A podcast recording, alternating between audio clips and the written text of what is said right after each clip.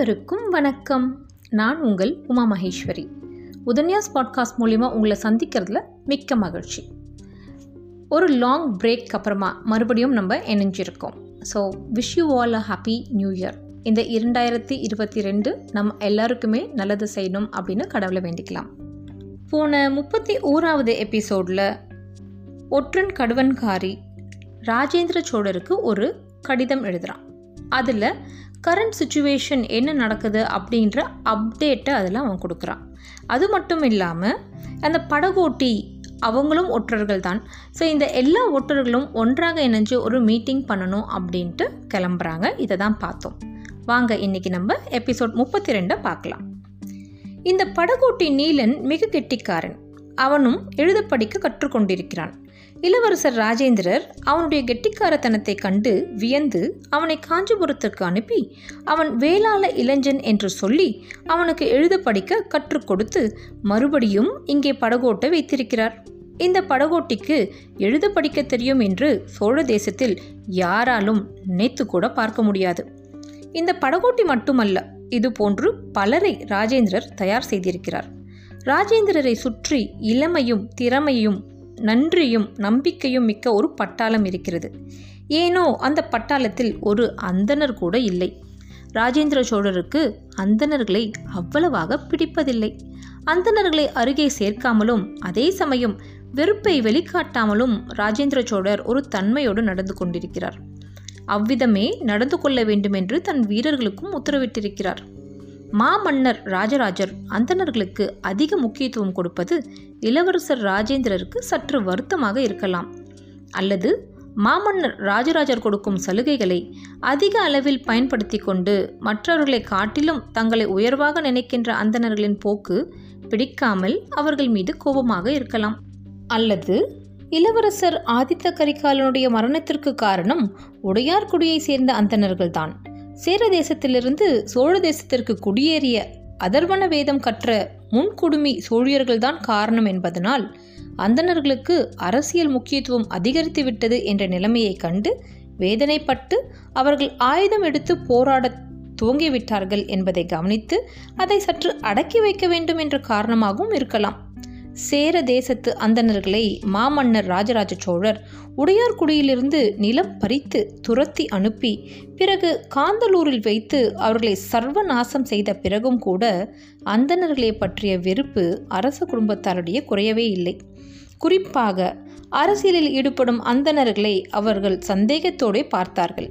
அப்படி பார்த்தால் இன்று அரசியலில் பிரகாசமாக இருக்கிற அந்தனர் ராஜராஜரின் சேனாதிபதியான கிருஷ்ணராமன் என்கின்ற பிரம்மராயர். அம்மன்குடியை சேர்ந்த அந்த அந்தனர் பெரும் சொத்துக்காரர் மிக திறமையானவர். சோழ தேசத்திற்காக பல தியாகங்கள் செய்தவர். ஆனாலும் சமீபத்திய அந்தனர் எதிர்ப்பு போக்கு அவர் மீதும் படிந்து அவரையும் மக்களில் ஒரு பகுதியினர் வெறுக்க துவங்கியிருந்தார்கள். எங்கள் ஆதித்த கரிகாலனை கொன்று விட்டீர்களே பாவிகளா என்று இன்னமும் சொல்லிக் கொண்டிருக்கிறார்கள். மறுவூரிலிருந்து கடுவன்காரி மெல்ல நடந்து தஞ்சாவூர் ராஜபாட்டியை தேர்ந்தெடுத்து கொண்டான். கருந்தட்டார்குடியை நோக்கி நடக்க துவங்கினான்.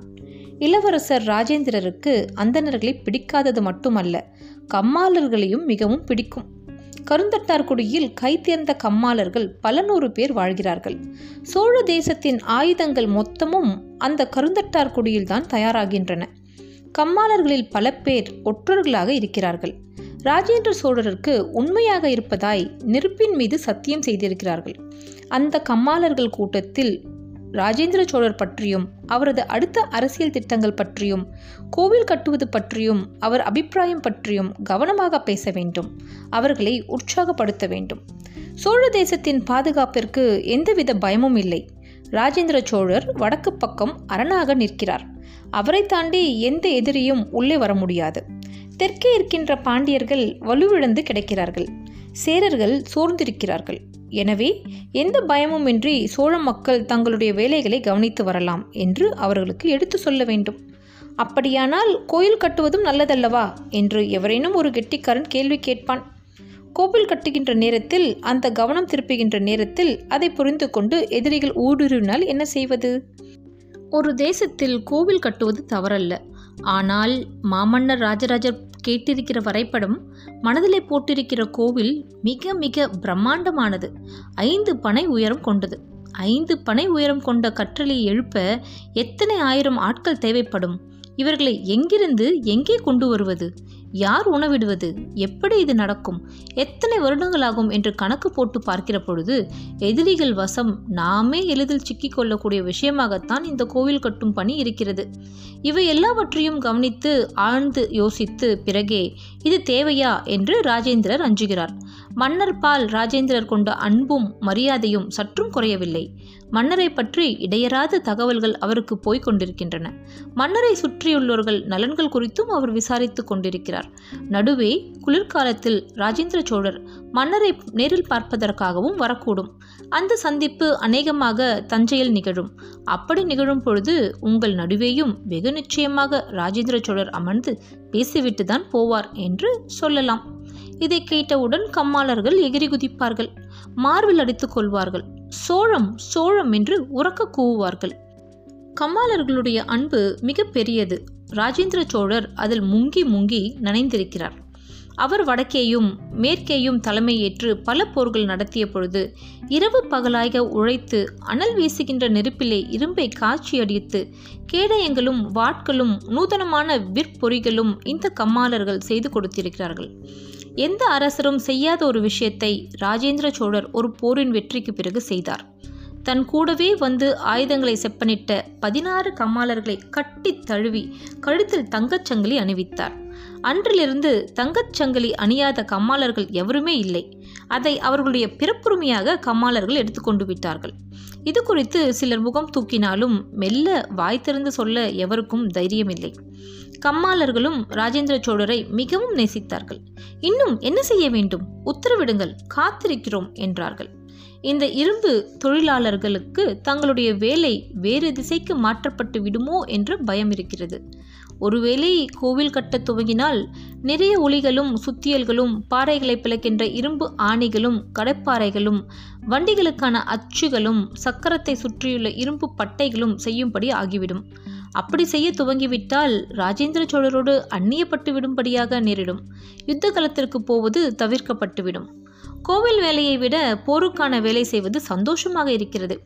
போரின் ஒரு பகுதியாக இருப்பது கம்பீரமாக இருக்கிறது.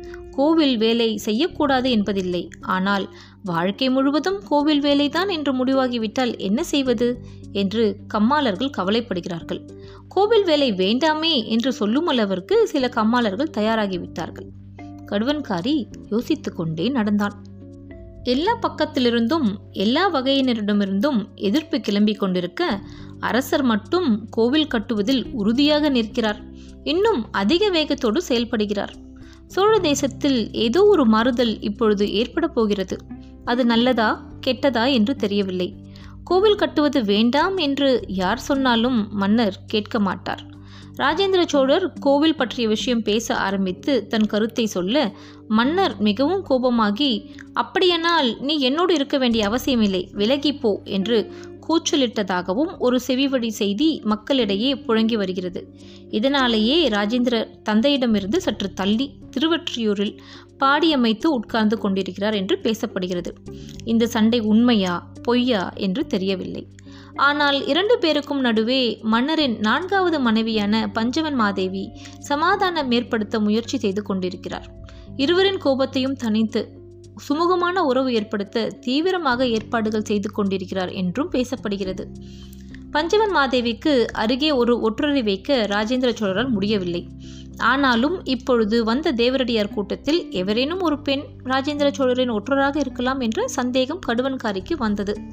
அந்த ஒற்றர்தான் யார் என்பதை இன்னும் கடுவன்காரிக்கு காட்டிக்கொள்ளவில்லை இந்த கூட்டத்தோடு போ என்று கடுவன்காரிக்கு ராஜேந்திர சோழர் நேரடியாக உத்தரவிட்ட பொழுதே அந்த கூட்டத்திற்குள் யாரோ ராஜேந்திர சோழரின் ஒற்றர் ஆள் இருக்கிறார்கள் என்று தெரிந்துவிட்டது. யாரென்று விசாரிக்கிற தைரியம் கடுவன்காரிக்கு இல்லை. தெரிய வேண்டிய அவசியம் வரும் பொழுது ஒற்றரே தன்னை வெளிப்படுத்தி முதிரை மோதிரம் காட்டி சைகைகள் செய்து சங்கேத வார்த்தைகளால் தன்னை வெளிப்படுத்திக் கொள்வார். ஆனாலும் இன்னார் ஒற்றராக இருக்கக்கூடும் என்ற ஒரு எண்ணம் கடுவன்காரிக்கு இருக்கிறது. அந்த திருவக்கரை பெண் தேவரடியார் ராஜராஜி ராஜேந்திர சோழரின் ஒற்றற்படை சேர்ந்தவர்களாக இருக்கலாம் என்று ஒரு சந்தேகம் இருக்கிறது. அவள் கெட்டிக்காரத்தனமும் பிரம்மராயரை அவள் பார்த்த விதமும் பேசிய விதமும் அவள் ஆட்டம் பாட்டம் தாண்டி பல்வேறு விஷயங்களை தெரிந்தவள் என்பதை வெகு எளிதாக வெளிப்படுத்திவிட்டன. ஏழு நாட்கள் அவளோடு தொடர்ந்து நடந்த பொழுது அவளையே பார்த்து கொண்டு பயணப்பட்ட பொழுது இதுவரை மனதில் தோன்றாத உணர்வுகள் கடுவன்காரிக்கு தோன்றின. முப்பத்தி நாலு அகவை முடிந்தும் திருமணம் பற்றி எண்ணம் இல்லாமல் இருந்தது. இருபது வயதில் வால் உருவி சாளுக்கிய தேசம் நோக்கி வலங்கை வீரனாக நுழைந்த பொழுது ராஜேந்திரர் கடுவன்காரியின் போர் பார்த்துவிட்டு வியக்க மாமன்னர் ராஜராஜ தேவர் கடுவன்காரியை வலங்கையிலிருந்து பிரித்து இளவரசர் ராஜேந்திரனிடம் அனுப்பினார். ராஜேந்திர சோழர் எழுத படிக்க தெரியுமா? என்று கேட்டார். தெரியாது என்றதும் தமிழ் ஆசான்களிடம் எழுத படிக்க பயிற்சியும் தன் நேரடி பார்வையில் ஒற்றர் பயிற்சியும் கொடுத்தார். ஒரு ஒற்றன் திருமணம் செய்து கொள்வதை எவரும் தடுப்பதில்லை. ஆனால் கவனமாக இருக்க சொல்வார்கள். குடும்பத்தோடு இருக்கிறவர்களுக்கு முதன்மையான வேவுப்படை அதிகாரத்தை தரமாட்டார்கள். கடுவன்காரிக்கு முதன்மையான வேவுப்படை அதிகாரம் கொடுக்கப்பட்டிருக்கிறது.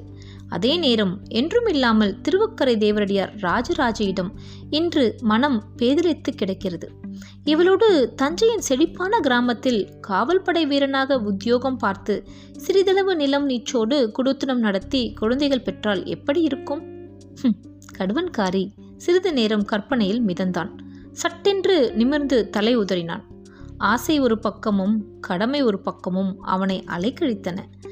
மத்தியம வயதில் காதலிப்பவர்கள் எல்லோருமே மனம் பேதலித்தவர்களாகவே இருக்கிறார்கள். அவர்களால் காதலை தவிர வேறு எதிலும் முழுமையாக ஈடுபட முடிவதில்லை. கடுவன்காரி கருந்தட்டார்குடி கம்மாளர் குடியிருப்பை அடைந்த பொழுது இருட்ட துவங்கிவிட்டது. இத்துடன் முப்பத்தி ரெண்டாவது அத்தியாயம் முடிவு பெறுகிறது. இந்த முப்பத்தி ரெண்டாவது அத்தியாயத்தை முழுவதுமாக கடுவன்காரி ஒரு இடத்துலேருந்து இன்னொரு இடத்துக்கு நடந்து போயிட்டுருக்கார். இதுதான் அங்கே சீன் ஆனால் அந்த கடுவன்காரி மனசுக்குள்ளே எவ்வளோ என்ன ஓட்டங்கள் ஓடிக்கிட்டு இருக்கு அப்படிங்கிறத நம்ம பார்க்க முடியும். அவன் மனசில் ஓடுற என்ன ஓட்டத்திலேயே எழுத்தாளர் கம்ப்ளீட்டாக இருக்கிற சுச்சுவேஷன் எல்லாமே நம்மக்கிட்ட சொல்லிட்டார். எவ்வளோ அழகாக இந்த எழுத்து நடை இருக்குது இதை பார்க்கும் பொழுது கண்டிப்பாக எழுத்து சித்திர நினச்சி நம்ம பிரமிக்காமல் இருக்க முடியல. சரி நம்ம அடுத்த எபிசோடில் என்ன நடக்குதுன்னு பார்க்கலாம். அதுவரை உங்களிடமிருந்து விடைபெறுகிறேன். நன்றி வணக்கம்.